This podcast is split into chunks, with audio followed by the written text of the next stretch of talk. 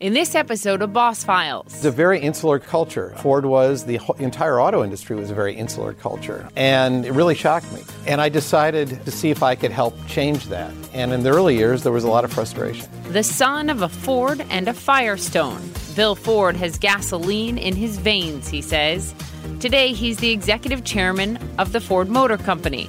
But his decision to work at his namesake company was one that didn't come easily. An avid environmentalist, he says he was anything but welcome by many at Ford in the 1970s. He was even told to, quote, stop hanging out with environmentalist wackos. Well, today he's pushing Ford toward the future. Really, every piece of our business is changing. Uh, the ownership model is changing. The combustion model, the, the way uh, vehicles propelled, is changing. The way vehicles are going to be financed will uh, change. On whose balance sheet they sit sit will change. 3D printing is coming, and that will change manufacturing. Why he's bullish on the future of Detroit and Ford's role in reviving the American icon.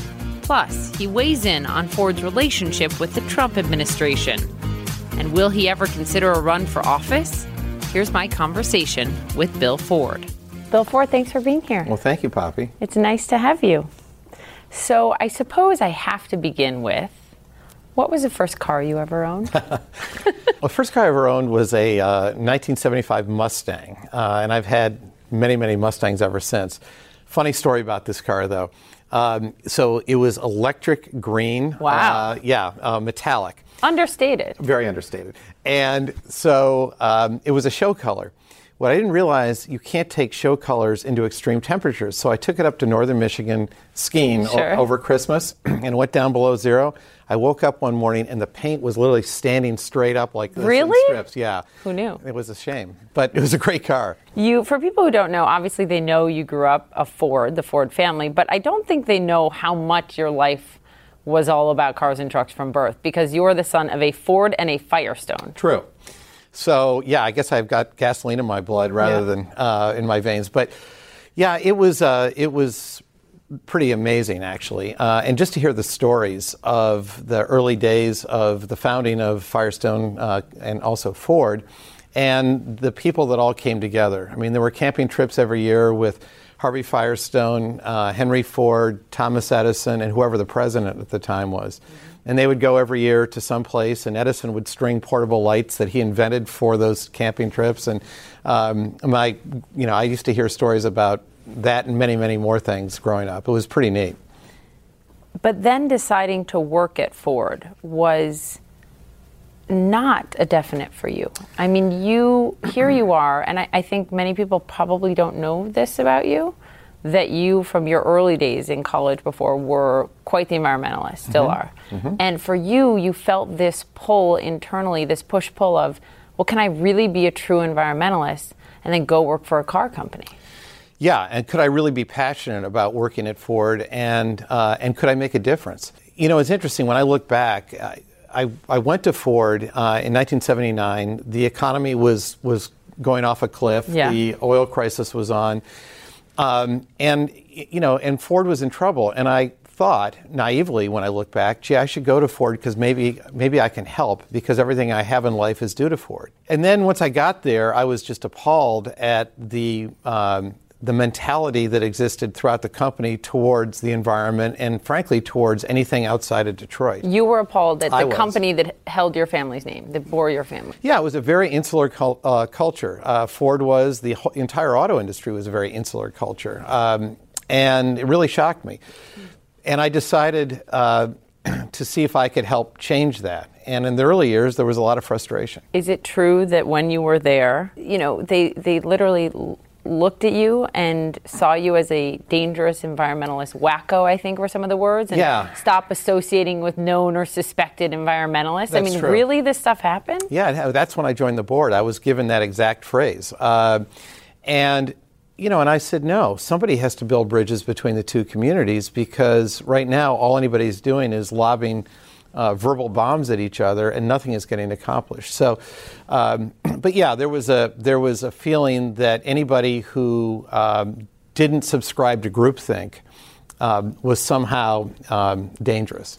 A college professor told you don't go work at Ford because mm-hmm. you cannot be true to who you are. You can't be an environmentalist and work there. Did you almost take that advice? I did, uh, and I thought long and hard about it. And then I thought, uh, once I was there, all right, I'll take this year by year, and every year I'm going to reevaluate. You know, is this something I can live with, and is something I'm proud of?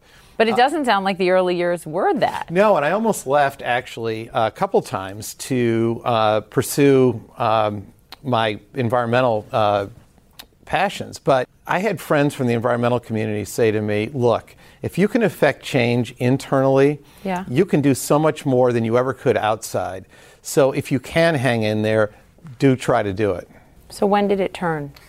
Well, you know, and it wasn't just on the environmental issue, it was on a lot of things because that was, you know, when I say we were an insular company, we also weren't a very curious company. And, um, and, and I think our industry wasn't very curious. There were a lot of interesting things going on in the world, but the auto industry um, rarely hired people from the outside.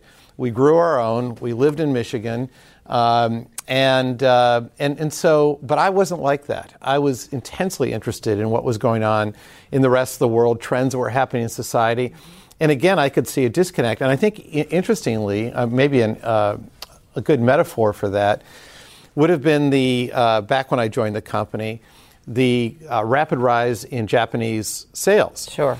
And yet, if you drove around Detroit, all you saw were American cars, and our executives thought, well, the world's just fine. how different uh, today is. Wow. Of course. And, you know, and actually, most of my career, I have been pushing Ford and, you know, by some extension, the industry to look much more broadly at society and trends and to get on top of them early. Yeah. We'll talk about that in your uh, what's now proved to be a very prescient 2011 TED talk that you mm-hmm. gave about what's sort of beyond cars and trucks. But at one point, you went to the board uh, and, and you said, we have to be about much more than these you know, combustible engine, gas guzzling, you know, cars and trucks. We have to be about electrics. We have to be about the demise of car ownership. We have to be about alternative transportation. And they looked at you like wide-eyed, jaw on the floor. You're way beyond your skis here. Right.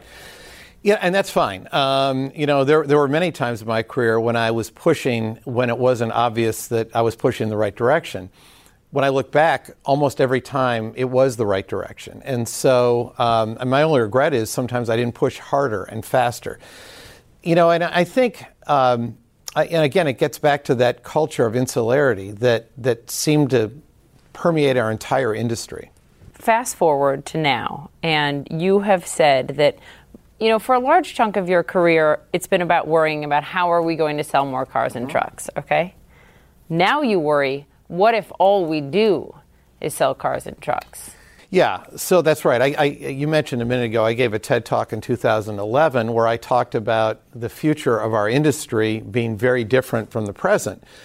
And, um, and I mentioned the fact that uh, people were just looking at rising GDPs around the world. Yeah. They were looking at growing middle classes around the world. And in our industry, they're extrapolating out enormous car sales. And I simply said, time out. That makes no sense. Already, we have gridlock in so much of the world. If you think we're going to go from a billion vehicles on the planet today to 4 billion by 2050, uh-huh. you're crazy.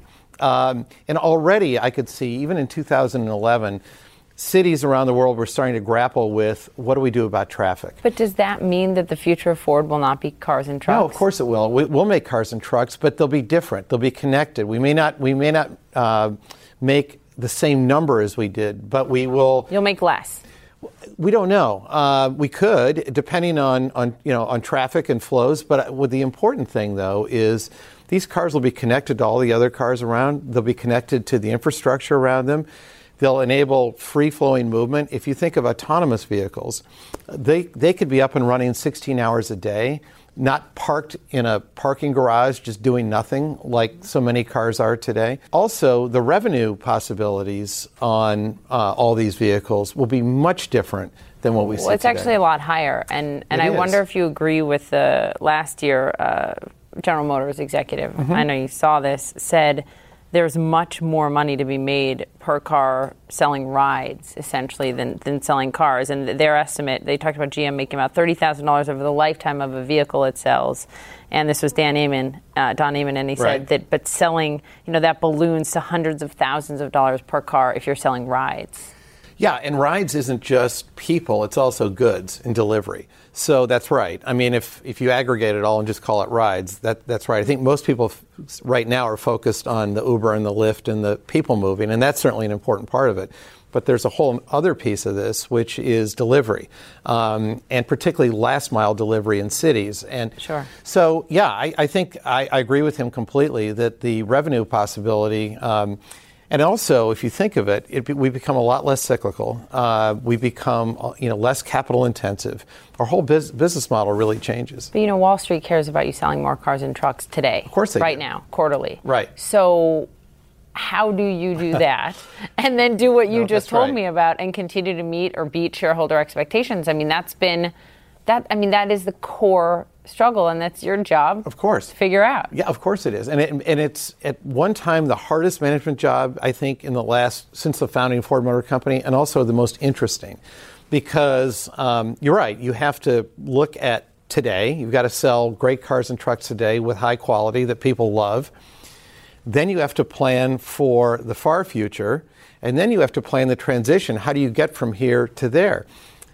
In addition to all that, you have to also plan the business models around the future. It's not just the technology and the hardware, uh, but it's also what businesses are you going to build around it. So, yeah, it's it's really um, putting a lot on our management team. But on the other hand, it's an amazing opportunity. I mean, I think it's the most interesting time that I've seen in my my lifetime. Who or what changed it in your mind? Meaning, was it Uber, for example? No. Was was there a defining moment or a wake up call for you? Yes. So I was on the board of eBay for 11 years, and I was going out to the valley all the time, and I could see um, all the startup activity. And it really occurred to me, probably around 2007, uh, that wow, our industry, every other industry is getting disrupted. Why would ours be any different? What will it look like? I'm not sure. So in 2009, I formed my own venture capital fund to invest just in mobility solutions. Not even sure what that meant really. Uh, the term mobility wasn't even used. Um, and, uh, and it was because I knew uh, that fundamentally uh, our business was going to have to change for two reasons. One, because every other industry was getting disrupted and technology was developing so quickly that a lot of that was, had to be applicable to us.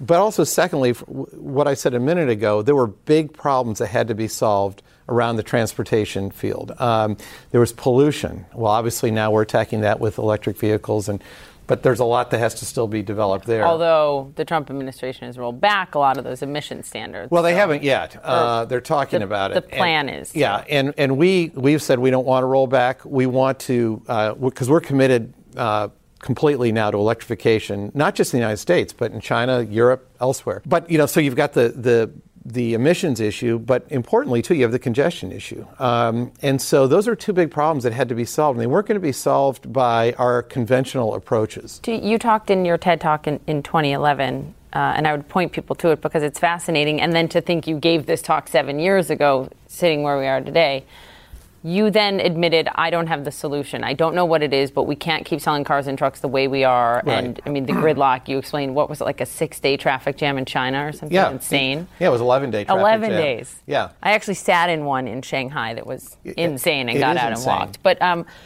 do you know sitting here today in 2018 what the solution is? And we know I know a lot more than I did then. I mean, so autonomy is coming. Um, it will play a big role in cities.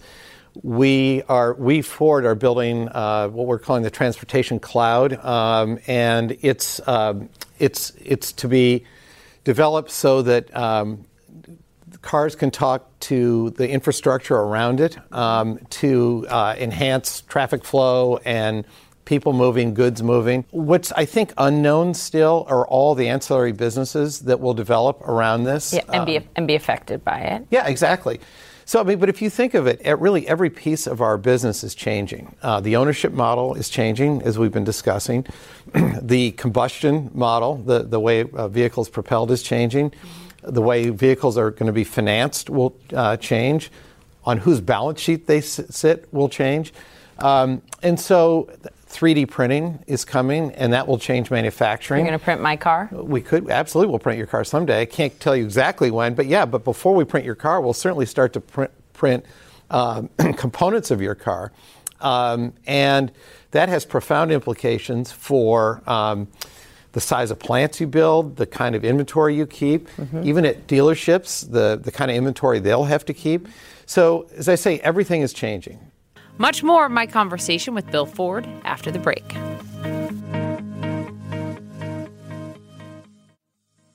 Let's dig into autonomous vehicles. Yeah. Um, new poll out from AAA 73% Americans right now are too afraid. Yeah. They're too afraid to ride in a self driving vehicle. That's up from last year. It was 63%, so it's gotten worse. Well, there have been a couple of events. So you've recently. had this uh, Uber autonomous vehicle accident that killed someone right. in Arizona. Um, how do you win the public perception war here? Well, I think, you know, unfortunately, there's been so much hype around AVs, and that's why we've been relatively quiet, Ford has, because we know this is hard, and we know it's not perfect, and we know we can't launch it until it's really ready for prime time.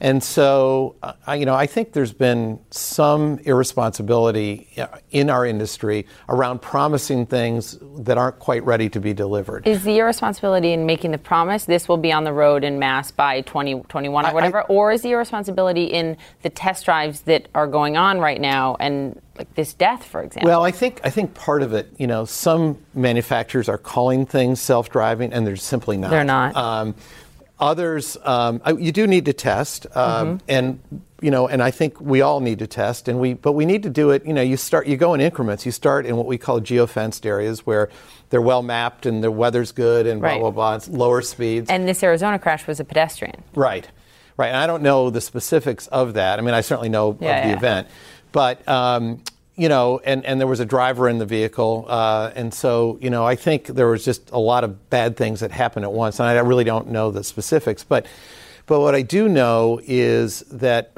we spent a lot of time internally talking about um, you know, what is the right thing to say about it? Because it's it's you don't want to give the impression you're not in the game. Sure. On the other hand, you certainly don't want to overpromise. And so That's interesting. what we're trying to do is really develop the technology, do it quietly, and then when we're ready to roll it out, to do it in a way that's thoughtful because the whole point of this is to make people's lives better and safer. I mean, let's remember Absolutely. in 2016, the latest data, we have 37,000 Americans. People died on the roads in the U.S. The idea is if you take out the human error element, if you take out drunk driving, if you take out texting while driving, you can save countless no lives if you get it right. Yeah, and you can, you know, seniors now can have mobility. I mean, that's and, true. I know, remember when my grandmother could no longer drive, and so the independence that that took away. No question. And you know, Harvard and, and Brookings have both done studies saying the number one um, indicator of getting out of poverty is being able to get to where the work is. Such a good point. So there are a lot of great benefits that will come from this, and we're focused on those benefits. But you make a very valid point people have to be comfortable yeah. with it. But like any new technology, I think people are always afraid of new technology, and then they get over it. Um, sure. Look at the beginning. Richard Branson always points me to the beginning of commercial aviation. Exactly. Can we talk about a computer making an ethical decision? Sure. How does a computer decide? I am headed towards a bad situation. If I turn left, I'm going to kill uh, a mother and her baby in right. a stroller. If I turn right, I'm going to kill a middle aged man and his dog and I have no other choice. Right. How does a computer make that decision? It's interesting you raise that because I've been raising that point a lot in the last three or four years, saying we have to, and, and sort of until very recently into deaf ears. And I actually have asked uh, our leading universities to play a role in this because no one manufacturer can, can make that, that out. Oh, can you imagine no. if we had one set of algorithms and and by the way, maybe that shouldn't be a competitive advantage. no, it can't that, be that should just no, no, be that has to be an industry safety. standard. Right. Absolutely. But then the question is where and who. Um, it doesn't fit naturally into an existing, um, you know, government agency or so. These are all discussions that have to happen. Um, I think, though, what'll end up happening is the primary uh, role of the vehicle is to protect the occupants. Because if that isn't, who's going to get in them?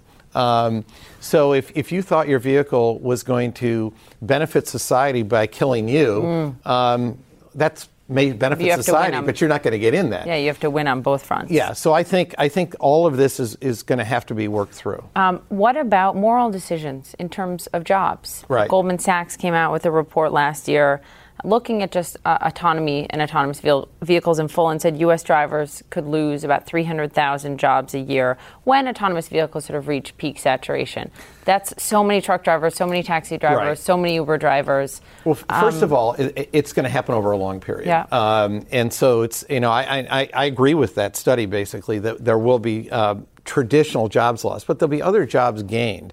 So if you think about these AVs and they're running around cities, they're going to have to go and get serviced somewhere. They're going to have to recharge somewhere. They're going to have to get reprogrammed uh, over the air. So they're, they're going to be uh, jobs created.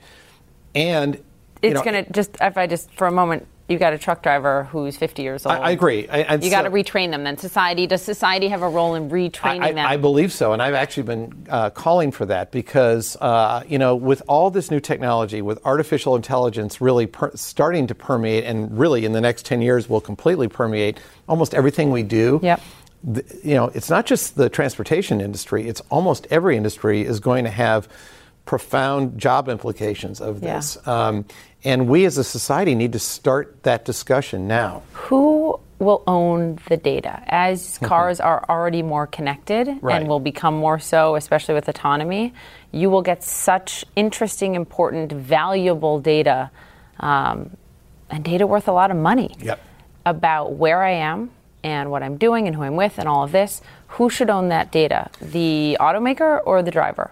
Well, ultimately, the, the customer will own th- their data, but we would like to have access to pieces of it, of course, as would the software uh, providers. I mean, everybody wants a piece of the data. You're, you're, right. I mean, that ultimately will be, um, if not a fight, at least a negotiation over um, where that data goes and who has access to it and then you know, and then there, you know, you lay on top of that privacy issues. Well, you know. also law enforcement issues. Exactly. Like if there's a suspected crime, I mean, the Supreme Court's hashing this out in one case right now. Can you turn, and that has to do with cell phone, exactly. phone data, but can you hand over that location data? To the, to the authorities. Exactly. So, you know, th- this sort of falls under the whole ethical discussion, yeah. you know, we were having a minute ago these are broad implications that are going to happen, and it's going to be impossible for a single company to solve them. There has to be a larger conversation with society on all of this. Do you think that my two year old daughter and my four month old son will ever drive a car? I do.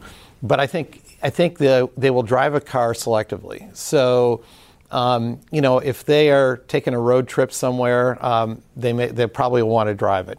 If they live, you know, two hours outside of a city, they'll probably own a vehicle or at least have access to a vehicle and want to drive it. But if they're in New York and just want to get from downtown to uptown, no, they, they, they probably won't. And there will be roads, do you believe, and highways where drivers are not allowed, where only autonomous vehicles are allowed? Uh, probably. I mean, there'll certainly be lanes like that to start with. Yeah. And ultimately, there may be entire cities that only allow uh, AVs in. Really? Yeah, I mean, it's not impossible to think about. You could park outside a city um, and then access the city through the city's own transportation network. Well, think about like the congestion pricing in London and well, what exactly. was done there. Exactly. Um, Ford has made a big investment in artificial intelligence through a company called Argo, a billion dollar mm-hmm. investment, mm-hmm. I believe. What will AI mean for Ford, for the industry? What's the goal there? Well, so AI is going to really impact everything. But for Argo specifically, that's to develop the brains, if you will, of the autonomous vehicles. So we, you know, are really good at building the hardware, and also we're good at in- integrating electrical software into a vehicle. But Argo is really the the brain development, if you will. Um, and there are a bunch of uh, well, the two lead guys, uh, you know, have spent a lot of years in this industry, and they've put together kind of an all star team in Pittsburgh, a lot of whom were originally attached to Carnegie Mellon, um, to do just this. And so, but then if you look at AI more broadly, um, it, you know, it'll have impact on the way we make our vehicles, um, the way we interact with customers. really, I mean, a, that's not Argo's remit. Argo's remit is to develop the brains of our autonomy. Uh, right. So, but AI itself will permeate everything we do. Wired magazine headline a few uh, a few years ago. Headline: Bill Ford isn't scared of Apple. True. Well, they love headlines. Um, uh, well, you I'm, said I'm scared it. of everybody uh, because every you know. Really? I, well, no, I, I think health, healthily so. I mean, you've got to keep an. Uh, getting back to what I said a moment ago about being curious. I love to learn about what other companies are doing. I love to see what's applicable for us, and I love to see, you know, gauge us always. Are we competitive? Are we behind? If we're behind, what can we do about it? And so, um, you know, I've got huge respect for Apple, but, you know, I think the context a few years ago when that was written was the, the sort of the narrative that was out there in society was tech companies win, autos, auto companies lose. It was. That yeah. will be the end of the story. Mm-hmm. And all I was saying is no. We actually bring strengths to this uh, equation that people are underestimating. But you've also said in that article, we don't want to be the handset, to be exactly. just the assembler of other people's interesting technology. So that was also you saying, we're not just going to build your car right. and then you can outfit it. We're going to build and create this technology. Exactly. That's how you th- think you win. Well, that's right, and that's why we made the investment in Argo. Right. Um, that's why we're starting to develop all these um, businesses, or at least in theory now, around the autonomous world. Because no, we don't want to cede any ground to anybody. Having said that, will we partner? Yeah, for sure. What about hacking my car? Yeah, I mean that's another issue. Cybersecurity is is a big deal. Um, you know, there are some really interesting startups that are working on this now. Um, and, you know, there was, a, I guess about a year and a half ago, some very high profile hacking that was done. Thankfully, they weren't our vehicles, but probably could have been. I mean, we could have been targeted, we weren't. Right. But I think the point, it was a wake up call, not that we needed it, because we were already aware that we really need to make cybersecurity a, um, uh, an integral part of all this. Because if you think you're sitting in an autonomous vehicle, someone wants something bad to happen to you, they hack it, they can drive it wherever. Exactly. Right? You've got to get through that. Uh, I want to talk about Detroit. Yes. And what Detroit means to you. Detroit means a lot to me, and I wasn't even born there. Um, I've spent a lot of time covering Detroit over the Yeah, last decade. The you know, unfortunately, a lot of it has been the downfall. Mm-hmm. Lately, it's been nice to see the rise again and the investment made. But what does Detroit mean to you? Well, I've been there my whole life. Uh, my family um, is so intertwined with Detroit that it's almost impossible to separate them. I mean, if you, the Ford Freeway goes right through Detroit. The Henry Ford Hospital is there. you Ford know, Field. Ford Field, Detroit Institute of Arts, which is, you know, my uh, grandparents and great grandparents were enormously influential in its founding. I mean, you could go on and on down the list. You know, and I'm old enough to remember the riots. Uh, so I was there when that happened, and, and almost overnight, everything that I did in my life shifted from the city to the suburbs. My doctor, my dentist, where I bought my clothes. 50 years ago. Yeah, everything uh, just shifted. And Detroit was on a long term uh, decay. And it was terrible. And then it was even worse when you traveled around the country and people said, Where are you from? And if I'd say Detroit, you'd either get, you know, one of two reactions like, Wow, you must be the toughest SOB who's ever walked the earth, or, gee, I'm really sorry to hear that. Um, All anyone says about where I'm from, Minnesota, is that it's cold. it's cold, yeah. You know, well, we, we've got that too. they Maybe forget not half quite the as year. cold as you, but But but uh, right, and yet you're so proud of where you're from. Well, yeah, and I remember, you know, um, almost 20 years ago when I was uh, uh, negotiating to build uh, Ford Field downtown, I, I was uh, called up by one of the most prominent business people in Detroit and said, "Will you come see me?" And I, so I did. And he said to me, "If you build this stadium in downtown Detroit, it'll be the biggest mistake you'll ever make. Your fans won't follow you; they'll be afraid." They won't want to park their cars. There's nothing for them to do pre and post game, um, and um, and all the money is in the suburbs. So and you won't get police support. And this is coming from somebody who didn't make many mistakes in life. So I thought, wow. Well, hope he's wrong. Um, and for the first couple years, it was a little like that. Yeah. Now, of course, it's the it's part of the cornerstone of the rebuilding of Detroit. Well, and you have the Ilitch family, what they've done downtown, and, and Dan we're right next Gilbert. there. Exactly. So- it's really been great. Ford is announcing that it is going to do more to that effect. Yes. And this has to do with the Michigan Central Station. This is a long abandoned, iconic train station in the heart of Detroit that for many, unfortunately, since it was sort of abandoned in the 70s, right? Yeah. Has become this icon of ruin. Yeah, absolutely. And you're not okay with that. I hated that. Uh, I remember the train station when it was vibrant and it was an awesome place.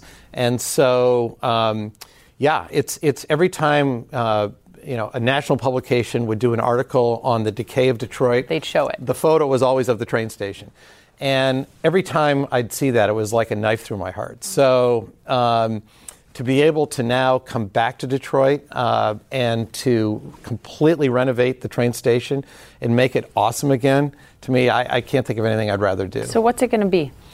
Well, what it's going to be is um, it's going to be awesome. Um, it's going to have on the first floor, which is a beautiful, beautiful floor. Um, I mean, it's even now in its decayed state, walking around, the grandeur is unmistakable. And so we're going to restore all of that, make that all open to the public, have um, restaurants and, and, and retail and, and bars and coffee shops and you know, kind of like the ferry station in San Francisco, um, the ferry terminal in San Francisco, which I was at, you know, about three or four months ago, and you know, it's hustling, bustling. People who aren't going to the ferry are still going there to eat, to hang out. That's what the ground floor will be. Then we'll have offices above, and for us, it's really important because we're go- we're building a downtown campus around the very themes that you and I have been talking about autonomous vehicles and electrification. When you look at the future of Detroit, for example, no matter how difficult of a time the country's going through, Warren Buffett is sort of this ever optimistic voice. Right. And I wonder if you're the same way on Detroit. Are you are you bullish on Detroit? That sort of the brain drain that is that has happened. You know, many young people who have left because they don't see the opportunity there that they see in San Francisco or New York. Is that turning? Are you bullish on the I, days I'm actually ahead? really bullish, and it took me a while to get there. I was always hopeful, but there's a difference between hopeful Sure, and bullish. a big one. Yeah, I'm bullish now. Um, why? Because it's real. And actually, when we go recruit young people now, Mm-hmm. even five, six years ago, we'd have to sell them everything but Detroit about coming to work at Ford. Uh, now, Detroit is the magnet. People, there's a buzz about Detroit nationally. Um, and it's true in the art scene, it's true in the restaurant scene. You know, you always hear Detroit's the new Brooklyn. Um, and, you know, I hear Brooklyn's a pretty cool place. I hear. It's I a very there. cool place. Well, yeah, exactly. Well, but that's but you know that's what I'm hearing in Detroit is that Detroit's the new Brooklyn. And you, it's more affordable. I'll tell you well, that. it's, it is more affordable, and um, although interestingly, um, housing is, Is really it? hard to I should find. have bought a house there really during, hard. Yeah, you know, seven amazing. years ago. But let me ask you this, um, because I wonder, from an outside perspective, it seems to me like a lot of that money that's flowing into these tech jobs, et cetera, is flowing to young, often white millennials, Mm-hmm. um, and that the more the poorest neighborhoods of Detroit, the predominantly black neighborhoods, are not getting the help needed. Would you? Is that a fair read? I, I think it, it, it is fair, um, th- and I think everybody in the business community is acu- acutely aware of not leaving the neighborhoods bef- behind. But I think rebuilding the tax base of the city is going to give the mayor, um, who's doing a great job, We spent a good amount of time interviewing him last Oh, year. Mike? Yeah, he's, he's terrific. He's an old friend. In fact, when, when I built Ford Field uh, years ago, Mike was my primary contact. He was working for the county then. And he He's and not I, the one who told you not to build it. No, no. In fact, he and I worked very, very closely together and became great friends and been friends ever since. And, um, and he obviously was enormously helpful uh, on our whole Corktown, uh, not just the train station, but everything else we're doing in Corktown. But um, and he's acutely aware of, of the need to bring the neighborhoods up, bring the schools up. And so uh, there are a lot of us, myself included, that are very involved in the schools in Detroit um, and also the neighborhoods. But you know, to, to do any of that takes money. And so, you know, with companies moving downtown like they are, startups happening all over, which is really cool to see, um, the, the tax base is starting to get rebuilt. So b- before we move on to some policies now, um, two really critical points in relatively recent history for Ford. One is when you decided, I'm not the right guy to be CEO for the company right now. First of all, a lot of CEOs don't make that decision themselves. Right. You did. You stepped down from being CEO and you pointed to Alan Mulally, Right. who was then at Boeing, Yep. and said, This is the guy who's going to save this company. What told you that? That, it, that you weren't the right one? So I, at the time, I was chairman I was CEO, I was president, and I was COO, uh, and it was too much. So I went to my board and I said, I need help. And I said, particularly because I see a wave of restructuring ahead of us. And, um, and I said, I need somebody to help with that. And the board said to me, "Are you looking? What are you looking for? Are you looking for a COO?" I said, "I don't care. I'm looking for the right person. Titles aren't important to me. I'll be at this company till I can't be anymore." Um, but I, you know, and I said, I really, I've never done a major restructuring. I need somebody who's been through it. So I found Alan, who you know was at ran Boeing right after 9/11 when the aircraft business just dried up, and he had to take dramatic action. Um, and in, and one of the things that was so important was I talked to the head of the union out there, who you know their union membership suffered, and yet he had nothing but the highest praise for Alan. And that taught me, yeah. wow, um, if he could do that, what he did, and still have the union on his side, that's remarkable. So um, so I, I did hire Alan. Uh, I made up a term which now a lot of people seem to use, executive chairman. Uh, I, I, wanted that to connote that I wasn't going anywhere. Mm-hmm. Um, and Alan was terrific. Did Alan Mulally save Ford? I think, well, I think he certainly helped. I mean, there were a lot of people that the whole Ford team was amazing. And, you know, but Alan was a great CEO. He um, implemented this sort of what I found fascinating rule in meetings, um, I guess people were being sort of too Pollyannish about how things were going. Right. It's like green light, yellow light, red light. Right. And he insisted, give it to me straight. Exactly. If this isn't ready, tell me the truth. Right. Yeah, and that's, you know, and again, think back to we were talking at the very beginning about insular culture. Mm-hmm. Part of that is also not wanting to deliver bad news because, you know. Sure. So, um, yeah, Alan was great in terms of the discipline that was installed. We're at a very different time now. In some ways, it's a much more difficult time. Right. Well, depends how you define difficult. We were staring at the abyss. That's pretty difficult. Yeah. But what we had to do was pretty clear. Yes. Now we have a number of strategic choices ahead of us, um, which is both you know invigorating but also but you know hard. sobering. Yeah. Um, and the second big moment in recent history, the decision to literally mortgage the Ford name, the Blue Oval. Mm-hmm to save the company to not have to take a government bailout. Right. Can you take me into that most heated moment in your office, in his office, whoever decided made the final call on that? What was that moment like? Well, it, it was interesting. So um, uh, there were a couple things. So Alan came when I interviewed him. He said restructuring is expensive, and will I have the capital needed to do that? So um, that precipitated me having some discussions with bankers it was interesting. A number of the bankers said, well, you know, just take what you need at the time. Don't take the big, uh, the, the, you know, chunk. The, the, big chunk.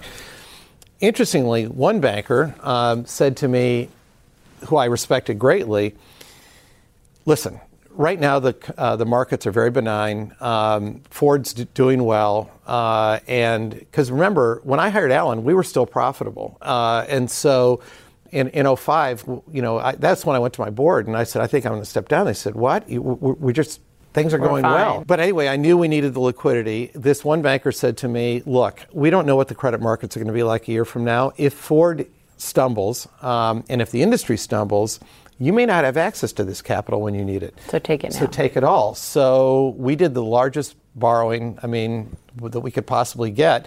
And yes, I had to mortgage everything, including our family name, the, the Blue Oval. Um, and that caused a little consternation among some of my family members. Get and, a little and, heartburn? And a little, well, I mean, understandably, yeah. When I had to call a family meeting and say, guess what? I just more, hawked everything. Um, but in the end, it was absolutely the right thing to do because the credit markets did freeze shut. Um, our competitors ended up going bankrupt because they did not have access to capital. Um, and then Alan uh, worked his magic, and the combination of having the capital and having the discipline that he instilled got us through. The Trump White House has slapped 25% tariff on $50 billion of Chinese goods.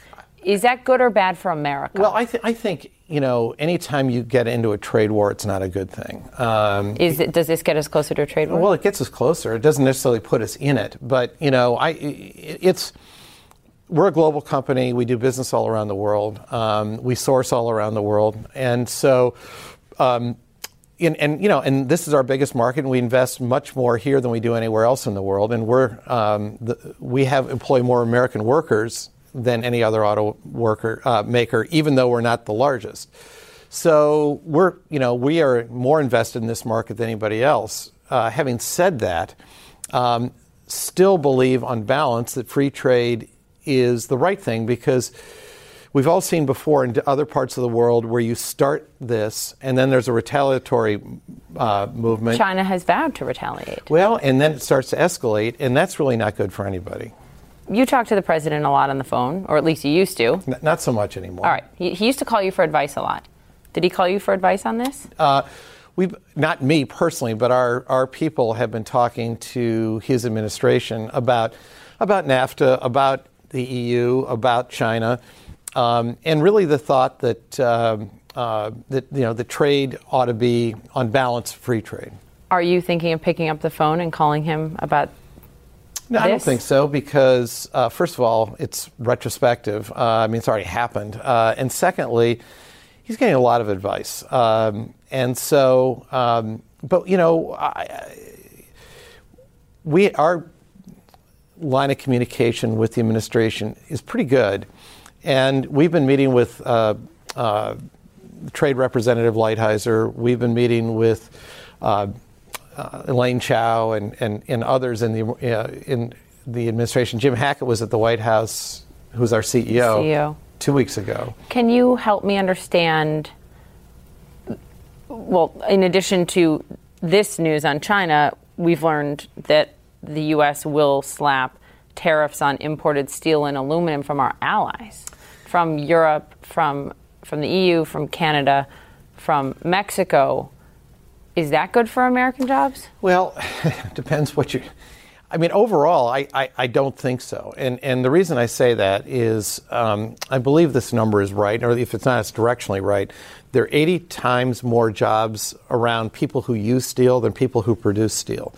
And so, uh, if that's directionally correct, and I believe it is, then um, you're putting those jobs potentially at jeopardy as the price of, of steel starts to go up. Um, and the price of steel inevitably will grow, go up with this. So I, um, we're not in favor of that, no.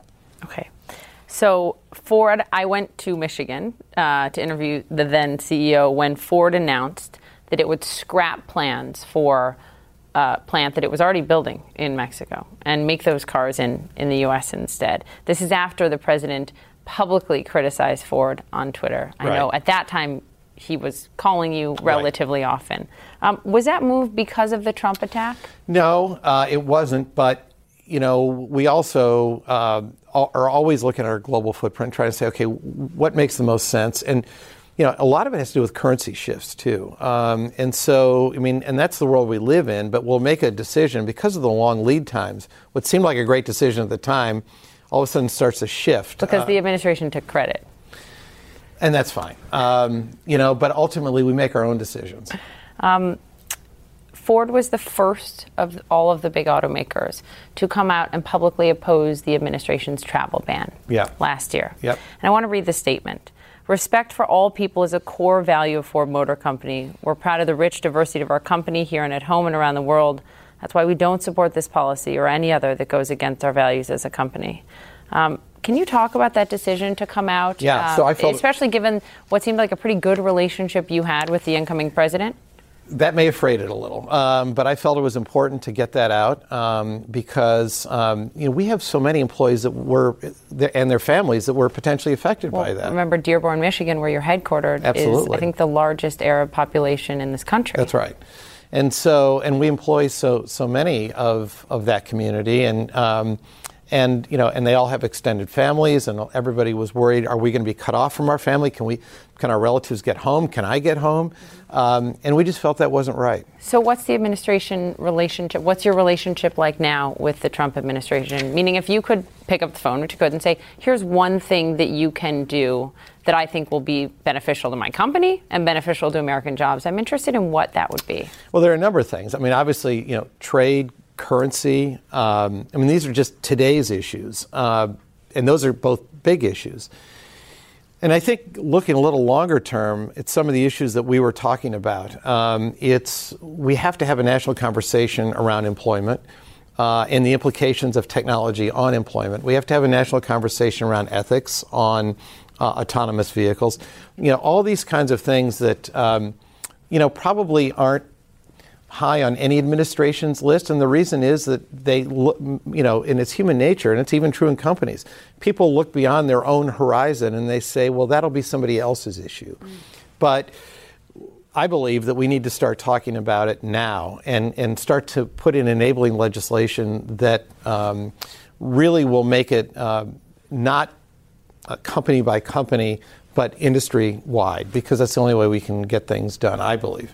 Tax reform, the tax reform mm-hmm. we saw pass. Uh, what has that meant for Ford as a company and in terms of jobs and wages? Has it meant higher wages, more jobs? Has it had not uh, not that effect? What has it been? Because there's even been some Republicans like Marco Rubio who have said, "Look, this hasn't actually, you know, improved wages." Well, I, I think it's clearly had an effect on the economy, and that's good. And so um, our purchasing uh, public has been very active, and you know the car sales have been strong, and. Mm-hmm that's been great. I think as a company, it's probably had less of an impact. Um, you know, we, we than you expected. Well, no, but we we were not really. You know, we didn't have much, a lot of cash trapped overseas. We didn't. Ha- you know, w- it's always helpful. I think lowering the corporate rate was really a good thing to do. Um, we were uncompetitive as a country. We were. So, uh, and that was something I think had pretty bipartisan support on was getting the corporate tax rate down. Um, I thought that was really good. And uh, but in terms of you know our hiring, and uh, we were hiring anyway, and we continue to hire, but you know I can't say it was really driven by the tax policy, although it as I, as I say. It, to the extent that it lifted the overall economy, then of course we benefit from that. So, what about you? Will you ever run I love what I do. Um, that is such a po- political answer. No, but I do love it. Well, I guess it is, but for most people, it probably is political. For, but this, look, uh, you know, when I look at the effect I can have on the world, um, I think about what would I run for? Um, you know, what office would I r- run for governor? Well, that's the state of Michigan. I affect people's lives around the world right now, um, and I try and make them better every day. So it gets me out of bed every day.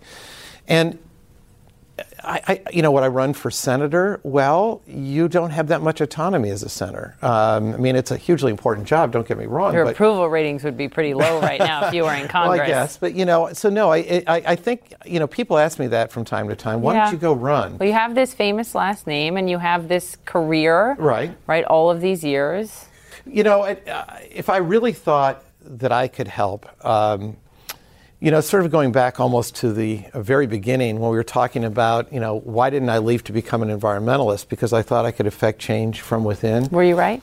I was right. Okay. Um, and when I think now about should I go run for an elected office versus staying and trying to make people's lives better around the world by giving them access to jobs, by uh, letting medical care and food move freely around cities, uh, you know, uh, providing employment to uh, hundreds of thousands of people around the world and, and making their families' lives better, to me, that that is hugely important. And I can't think of anything I'd rather do. You didn't say president. You said governor and senate. Did you ever think about running for no, president? No, because again, it's it's you know it's that's it's, again it's very important, but it's short lived. Um, and uh, you know this has been a long arc for me. I've been doing this for my whole life, and I'd like to think I have a long runway ahead of me. And there's a lot I still want to accomplish, uh, and a lot all driven by can I actually make people's lives better? And so, no, I, am not even for a minute mesmerized by it. Um, I mean, I, as I say, I, it may be a political answer, but I do love what I do. And I can't imagine doing anything else. And so many CEOs that sit in this seat tell me, looking at the state of Washington today, today I can affect so much more change from the corner office. Yeah, and but that can change too. Washington can change, and, and you know, and, and you know, we've all seen different eras in Washington. So I don't get too hung up on what I'm seeing at the moment. Although, you know, I just think in this country in general, there's just a lot of anger, um, and there's a loss of civility uh, that I think is disturbing too. And so. Um, you know, I'd love to see that change, but I don't know that that would change, you know. Your opinion. Yeah, no. Bill Ford, thank you for being here. Thank you, Poppy. Thanks so much for listening to this episode of Boss Files. If you're a new fan of the show, please go to Apple Podcasts or your favorite podcast app and subscribe. While you're there, leave us a review and let us know how we're doing. As always, you can follow me at Poppy Harlow CNN. Now streaming exclusively on Max, a new CNN flash doc about the album that has Nashville talking. Call Me Country. Beyonce and Nashville's Renaissance. Watch it at max.com slash call me country. Max subscription required.